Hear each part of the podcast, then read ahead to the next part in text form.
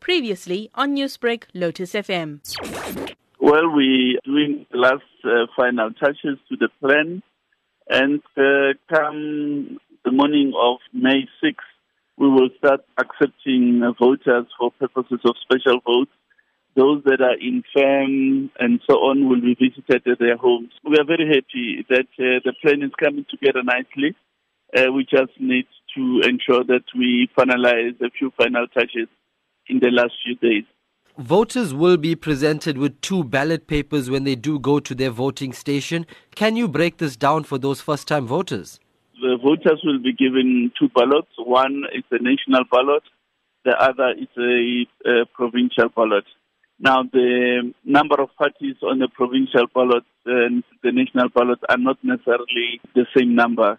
So voters should not be taken aback, but voters must ensure that they cast for both ballots. Uh, in other words, they mark both the national ballot as well as the provincial ballot, and both must go into the ballot box. During the last weekend of voter registration, a problem that I came across when visiting stations were people not knowing about their new demarcations, mainly in wards in Chatsworth, saying that they were not informed and now that they decided not to vote because they had to go to a new station and they didn't have transport and there were a lot of other problems. How will the IEC now better ensure that people know about where they need to vote in the upcoming election?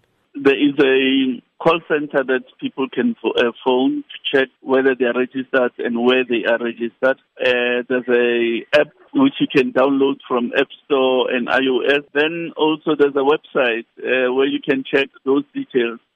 Uh, so there's no need really for panic. All voters who need to make inquiries about their status of registration and so on, they can do that. Also, you can use our social media platforms and so on. So there's all that array of facilities available to confirm uh, correct uh, registration and uh, the ability to vote. What advice can you give to those first time voters, especially the youth, as they take to the polls? To the first time voters, our message is that um, let's do it for our country. We're doing it uh, for the future of the country. Doing it for the political direction of the country. We're doing it for our own prosperity as a people it is important that every one of us who's on the roll actually takes part. Newsbreak, Lotus FM, powered by SABC News.